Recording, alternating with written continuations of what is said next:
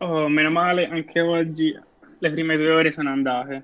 Senti, ma hai letto ieri delle nomine dei nuovi sottosegretari e viceministri? Sì, sì, mi sono interessato, l'ho letto un pochino, ovviamente erano tanti, non mi sono soffermato su tutti, però ho visto che mh, in generale Draghi è riuscito un pochino a sviare dai mirini femministi, ecco, perché era stata una cosa veramente rischiosa, anzi, aveva indotto addirittura a parlare, insomma, la Camera. Eh sì, c'erano state diverse polemiche per la disparità di genere tra i ministri. In realtà qui non ha proprio compensato perché le donne sono comunque 19 mentre gli uomini sono 20, ma diciamo che c'è un buon 50 e 50, soprattutto perché sono dispari e quindi più di così difficile fare. Draghi sì, è vero, per tutte quelle polemiche aveva parlato alle Camere e aveva preso una posizione anche fuori, perché aveva detto, cito, una vera parità di genere non significa un farisaico rispetto delle quote rosa richieste dalla legge, richiede che siano garantite parità di condizioni competitive tra generi. E quindi poi ha parlato di gap salariale, del sistema di welfare e del superamento della scelta tra famiglia e lavoro che le donne spesso sono costrette a fare. Oi, Olli, come va?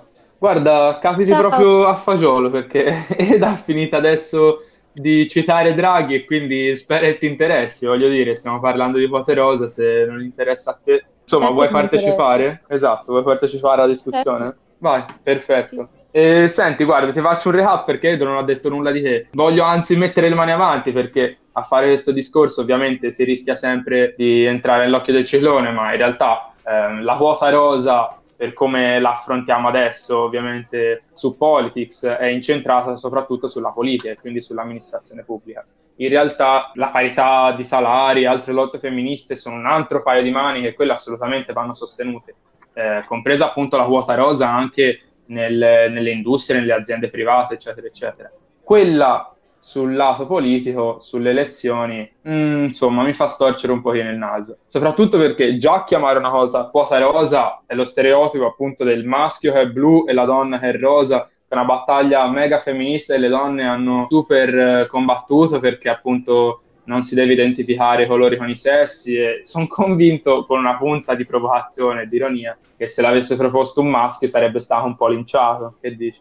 No, su questo discorso sono molto d'accordo con te. Infatti le donne e gli uomini non dovrebbero essere definiti eh, dai colori. Sul discorso invece eh, de- delle quote rosa mi trovo in disaccordo con te perché appunto visto che la politica è comunque un ambito lavorativo come gli altri, secondo me parlando di parità di genere dovrebbe essere una prerogativa delle donne anche essere in politica oltre che sugli altri ambiti di lavoro. Questo, cioè, ora la politica è un ambito lavorativo come gli altri, addirittura rappresenta tutti gli altri, quindi è ancora più elevato se vogliamo l'importanza di una rappresentanza diffusa. Però il concetto delle quote rosa è, proprio un'imposizione di una rappresentanza diffusa e quindi è una cosa più complessa che giustamente può essere vista da vari, da vari punti e da varie prospettive. Sentite ragazzi, io farei così, vi darei un tempo ciascuno per dire le vostre opinioni e per controbattere. Se ci state, viene fuori una bella discussione, secondo me. Sì, sì, io sono d'accordissimo, mi pare la cosa più equa, insomma. Parto io? Che dici? O prima partono le donne, magari faccio un po' il cavaliere, dai. Olli, parti te.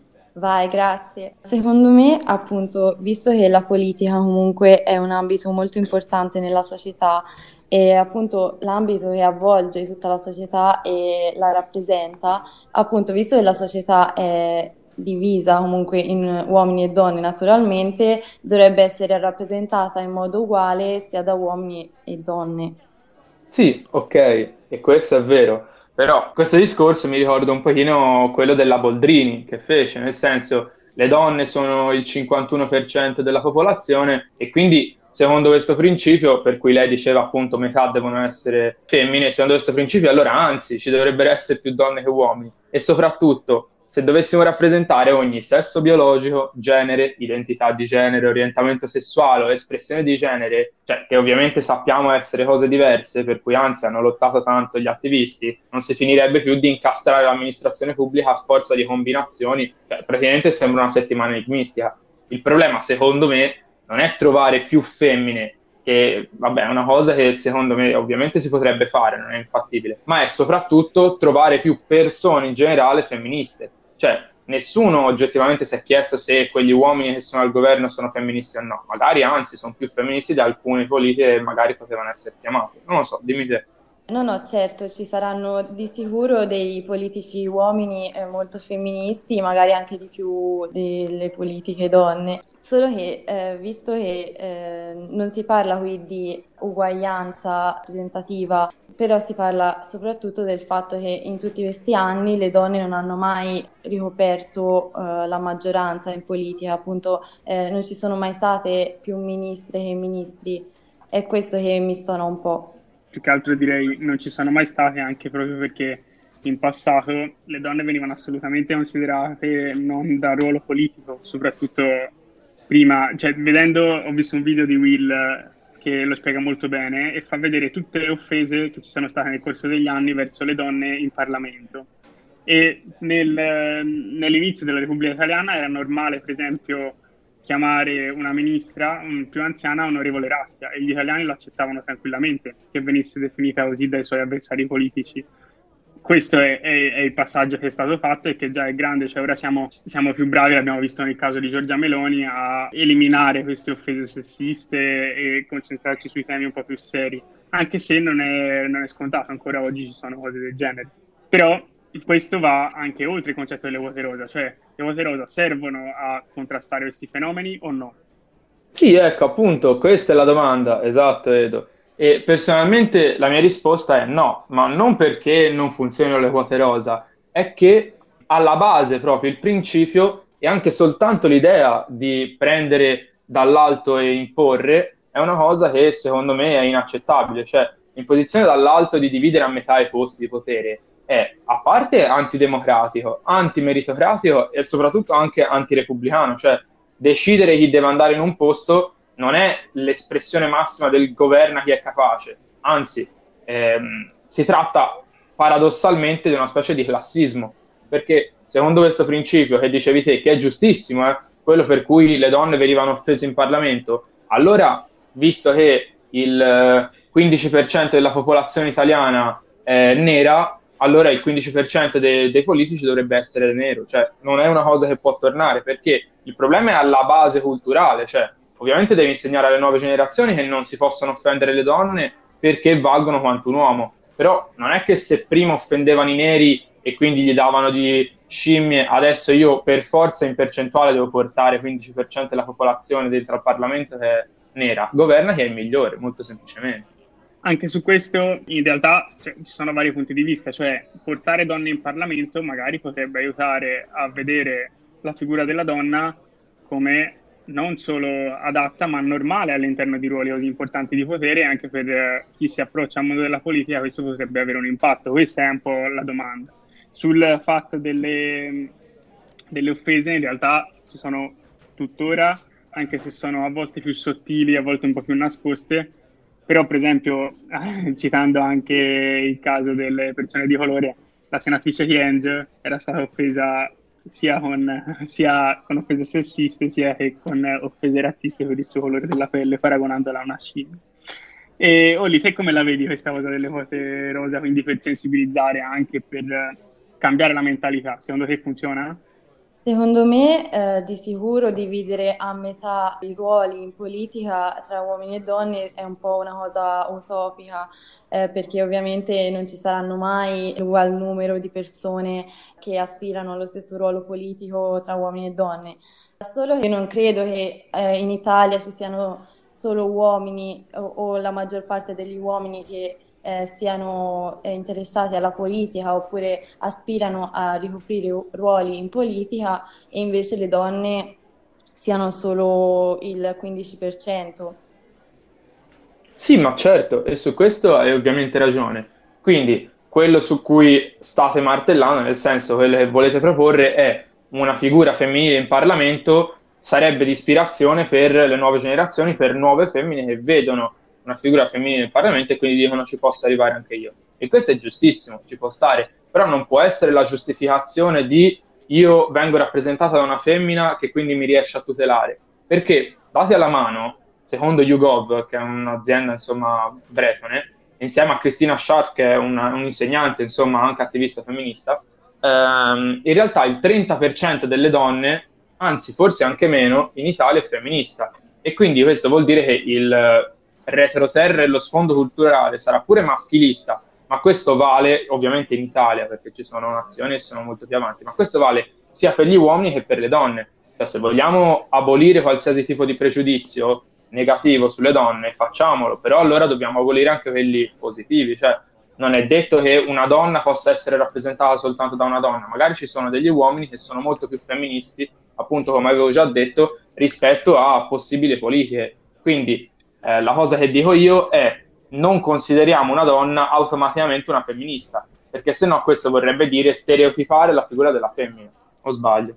No, certo, su questo sono d'accordo anche io. Di sicuro ci saranno degli uomini che possono rappresentare noi donne molto meglio di un'eventuale donna, solo che eh, in termini anche di ispirazione per le future generazioni, io credo che come si è visto in America con Kamala Harris, comunque ha dato una, un'enorme ispirazione alle nuove generazioni di donne che magari hanno una vocazione di tipo politico e magari eh, sono chiamate a fare come lei o la presidente o la presidentessa oppure la vicepresidentessa e comunque magari non hanno mai trovato un modello eh, da seguire. Infatti, secondo me, ci sarebbe anche bisogno in Italia di una, una figura donna che appunto faccia da ispirazione per le future generazioni, così anche se adesso sembra che eh, la parità di genere in politica non ci sia, comunque nei futuri anni potrebbe essere una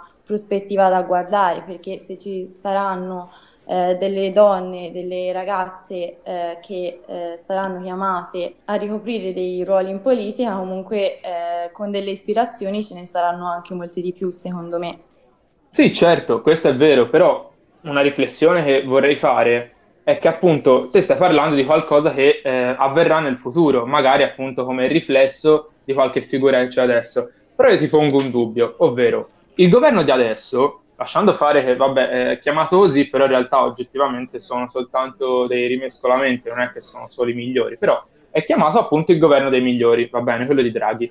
Un governo tecnico, per sua definizione, è composto appunto da tecnici, cioè si prende il meglio e i cervelli più grandi d'Italia, si racchiudono tutti dentro un governo e si cerca di dare il meglio da quello. Quindi non si guarda in faccia ideologie politiche, il sesso, appunto, o i gusti sessuali, nient'altro, religione, non, non ce ne importa niente, devono essere soltanto le persone più competenti. A questo punto io ti dico, i migliori erano uomini, prendiamo gli uomini, ma allora la domanda uno la può anche fare, perché i migliori erano uomini? Uno può discutere su questo, nel senso, non c'erano donne che hanno avuto le stesse opportunità degli uomini e quindi non hanno lo stesso curriculum. Questo è un errore perché appunto le posizioni di potere non vengono date alle donne e questo è sbagliatissimo ma questo è frutto della politica che c'è stata negli ultimi vent'anni, cioè le donne che arrivano adesso a 50 anni, ovvero l'età dei tecnici più o meno, non hanno avuto lo stesso curriculum perché non avevano prima le stesse potenzialità, le stesse possibilità che aveva un uomo. Ma questa è una cosa che è successa prima, cioè non ha senso adesso vendicarsi a caldo su una cosa che è successa appunto vent'anni fa e quindi non ci si può adesso fare giustizia perché non abbiamo oggettivamente delle persone con lo stesso curriculum di Colau o di Draghi stesso perché non c'è stata nessuna donna italiana alla BCE. E questo mi dispiace, è stata una cosa maschilista, è successa prima. Però adesso prendiamo il meglio che abbiamo e lavoriamo piuttosto, come dicevi te, sul futuro, cioè su una visione alla lunga per far crescere nuove generazioni appunto di donne che saranno il meglio dell'Italia, al pari degli uomini. Ma adesso che non ci sono le stesse persone, le stesse figure tecniche, non si possono semplicemente prendere, capito? No, no, certo, su questo mi trovo molto d'accordo con te, solo che visto che questo governo, comunque in questo governo sono state poste delle aspettative altissime, anche noi donne eh, ci aspettavamo qualcosa di più in termini di ruoli anche al ministero, tra l'altro, dati alle donne, perché comunque al discorso alla, alle Camere, appunto, Draghi ha fatto questo bel eh, discorso appunto su, sulla parità di genere in tutti gli ambiti lavorativi, eccetera. Solo che certamente non ci saranno state delle donne con lo stesso curriculum dei tecnici del governo, però comunque eh, qualcosa in più ce lo aspettavamo anche noi, ecco, doveva essere il governo della svolta in Italia e di tutto, però anche noi donne anche in questo contesto ci siamo trovate comunque un po' a bocca asciutta, solo questo. No, qui vorrei puntualizzare nel senso che È vero che per esempio cioè, tra gli amministratori delegati solo una percentuale molto molto piccola in Italia sono donne, però mi sembra un po' azzardato dire che non ci fossero altrettante donne con curriculum importanti da poter eh, inserire in quei ruoli, nel senso a parte che i ministri tecnici sono abbastanza bilanciati, stanno 5 a 3 per gli uomini, mi sembra. E, però non, non, vorrei arrivare a generalizzare troppo, nel senso un ministro in più donna con un curriculum equivalente secondo me poteva essere tranquillamente trovato, non l'ha chiaramente fatto per eh, maschilismo, penso, per sessismo, l'ha fatto semplicemente per le sue conoscenze e per le persone che effettivamente riteneva ma sì, certo, certo, ma cioè, Franco è perché lo conosce da sempre Draghi, se ci fosse stata una donna che Draghi conosceva da sempre, che era stato direttore di Banca Italia e su cui si poteva affidare, l'avrebbe fatto. Non è che sto generalizzando, semplicemente non c'era una figura su cui lui si potesse appoggiare che era allo stesso modo sia femmina che maschio, cioè se avessi avuto un Franco versione donna che quindi conosceva Draghi da vent'anni e che aveva lo stesso curriculum, ma secondo me l'avrebbe presa, stava una cosa innocente di prendere soltanto uomini a livello ovviamente politico, come dici te, i tecnici in realtà sono abbastanza divisi, perché per esempio la Messa è super competente, cioè le- a lei non posso dire niente, come abbiamo già detto nello scorso episodio, lei è un mostro sacro e faccio soltanto i complimenti a Draghi perché appunto è riuscita a prendere lei. Però in quel caso io non è che ho detto ma perché non ha preso un uomo eh, che potesse ricoprire l'università e la ricerca come ministero? Ma no, perché lei era la più competente semplicemente perché è stata tra tutti i direttori delle università quella delegata alla ricerca, ha fatto ricerche per tutta la vita, è stata mh, appunto anche in ambito europeo una delle più premiate, si prende lei. Io non ho trovato nessuna donna cercandola, quindi oggettivamente non è che sto sparando a zero, non ho trovato nessuna donna che abbia fatto eh, l'amministrazione internazionale della Vodafone. Cioè una cosa del genere al Ministero della Tecnologia non esisteva nessuna di comparabile, cioè Colau e 10 spanne sopra, ma non alle donne, anche a tutti gli altri uomini. Quindi oggettivamente ci sono dei posti in cui c'erano delle persone su cui Draghi si poteva affidare, ha preso quelle, ma secondo me è stata una cosa molto innocente, cioè ha preso soltanto quelli si, di cui si fidava, non è che l'ha presi perché erano maschi. Non penso assolutamente, anzi, che Draghi sia un maschilista. Certo, certo. Comunque, bene, siamo ormai da un po' sul tema della meritocrazia delle quote rosa. Cioè, le quote rosa sono meritocratiche o no? Oli, se, se vuoi inferire su questo punto. Dovrebbero essere di sicuro meritocratiche, però in questo momento non credo che lo siano, appunto. Sarebbe una cosa molto bella se funzionassero al massimo, però purtroppo anche con queste quote rosa si vede che il femminismo non ha ancora raggiunto quei livelli che vorremmo che raggiungesse, ecco. Sì, ma è quello che dico anche io, esatto. Il problema non è abbastanza poderoso, il problema è che mi delude il fatto che in vent'anni, dove nel resto d'Europa sono andati tutti avanti, noi non siamo riusciti a far valere i diritti delle donne e quindi a sviluppare il femminismo, perché in altri posti è molto più facile trovare donne femministe perché è una cosa che c'è da più tempo e perché ci sono state più lotte. La cosa che mi delude è quello, che non ci sia stato a livello culturale, ma adesso nel governo oggettivamente ha poco senso, secondo me. Anche perché, voglio dire, una donna da cosa la definiamo? Cioè stiamo H24 a specificare l'identità, non è data dagli organi biologici, e poi cosa facciamo? Distinzione maschi-femmine soltanto sull'organo che uno ha tra le gambe. Mi sembra una cosa veramente senza senso, anche perché se uno veramente volesse cambiare sesso e si volesse sentire donna, per lo Stato te non puoi usufruire delle quote rosa se non sei donna oggettivamente dalla nascita o se non hai ricevuto terapie ormonali o un intervento chirurgico certificati dallo Stato. Quindi ovviamente uno si può sentire donna ma non essere riconosciuta una donna a livello legislativo e quindi è una cosa che secondo me non ha molto senso, molto semplicemente. Infatti, secondo me in Italia dovremmo investire eh, molto sulla informazione e anche sull'educazione, anche dal punto di vista politico delle donne, così che anche se eh, in questo momento magari non si vedranno i risultati, però comunque fra 10-20 anni avremo delle donne che appunto saranno all'altezza del, di tutte le altre donne a, ai vertici in Europa come in America e in tutti i paesi del mondo. Ecco. Spero che anche l'Italia si modernizzi al punto da avere delle donne anche dal punto di vista comunque meritocratico che ricoprano dei, dei ruoli molto importanti in politica, come anche ai vertici di ogni azienda in, in tutti gli ambiti lavorativi. Quindi mi auguro questo e spero che si, si investa molto sull'educazione delle donne, delle giovani donne che anche senza magari un modello femminile ai, ai vertici, comunque abbiano la forza e la vocazione di andare avanti e essere loro le prime a ricoprire quel ruolo. La mia domanda ora, non, non, lo so proprio, non ho statistiche di fronte, non ho dati. Quante donne sono interessate al mondo della politica in generale? Anche voi penso non abbiate dati davanti su questo, quindi ve lo chiedo un po' a naso sulla vostra esperienza personale. Però è interessante perché tendenzialmente questo è un fatto di cultura, no? come per esempio ad ingegneria le donne sono in crescita ma sono ancora una parte molto minore, questo è un fatto di cultura. Com'è in politica, soprattutto te Oli che fai scienze politiche, come va in facoltà? A scienze politiche io vedo molte più donne che uomini e anzi siamo molte, quindi spero che siano, sia un buon segno, ecco.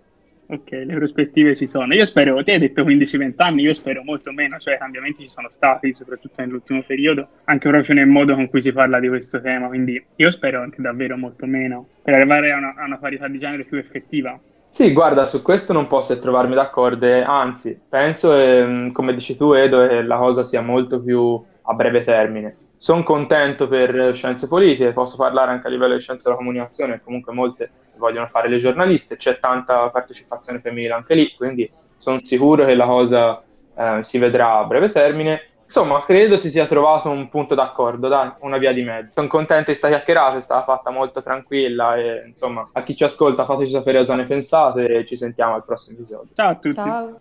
Politicap, il podcast di Politics per chiacchierare insieme di attualità e rispondere alle vostre domande la politica ha una nuova narrazione, semplice e avvincente come nelle tue serie tv preferite.